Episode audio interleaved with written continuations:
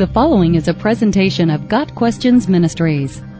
Why should the Bible be our source for morality? If the Bible isn't the Christian source for morality, then the question needs to be asked, what should be?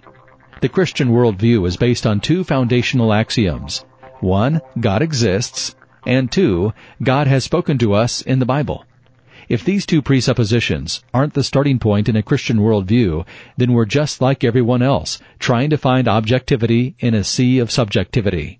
According to the Bible, man was created in God's image. Part of that image makes man a moral being. We are moral agents who make moral choices and are able to differentiate between right and wrong. The basis upon which we differentiate between right and wrong is our knowledge of God's law and that knowledge comes from two sources, revelation and conscience. Revelation is self-explanatory. God gave a commandment to Adam and Eve in the garden. He gave ten commandments to the Israelites after the Exodus in Sinai. And Jesus boiled those ten commandments down to two essential commandments, love God and love your neighbor. All of these represent God's revelation of His law, which is simply a reflection of His moral character to His people. The Bible also says that God wrote His law on our hearts. Romans 2 verse 15. This is conscience. In other words, even without God's revelation in the commandments, we intuitively know God's law based on the fact that we were created in His image.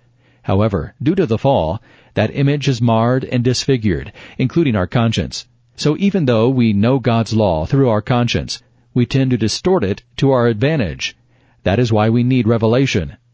The Bible, which contains God's revealed moral will and His law and commandments, is His revelation to His people. As such, the Bible becomes our source of morality, because the Bible is the very Word of God in written form.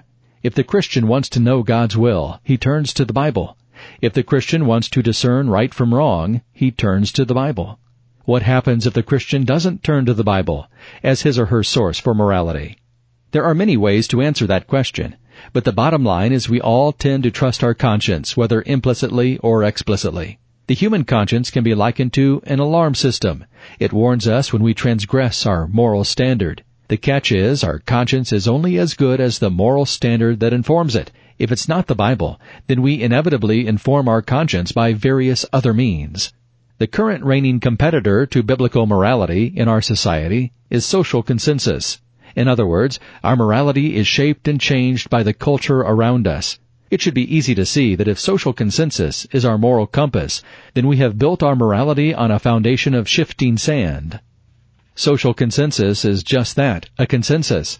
It's a picture of the general social mores of the day. A generation or two ago, homosexuality, divorce, and adultery were still not accepted, and even considered sinful. Nowadays, both homosexuality and divorce are normal, and adultery isn't as stigmatized as it once was. Basically, what we have with social consensus is what happened to the Israelites a couple generations after conquering the Promised Land. Everyone did what was right in his own eyes. Judges 17 verse 6. The people abandoned God, and within two generations they were doing what was evil in the sight of God. So why should the Bible be our source for morality? Because without it, we are like ships adrift at sea.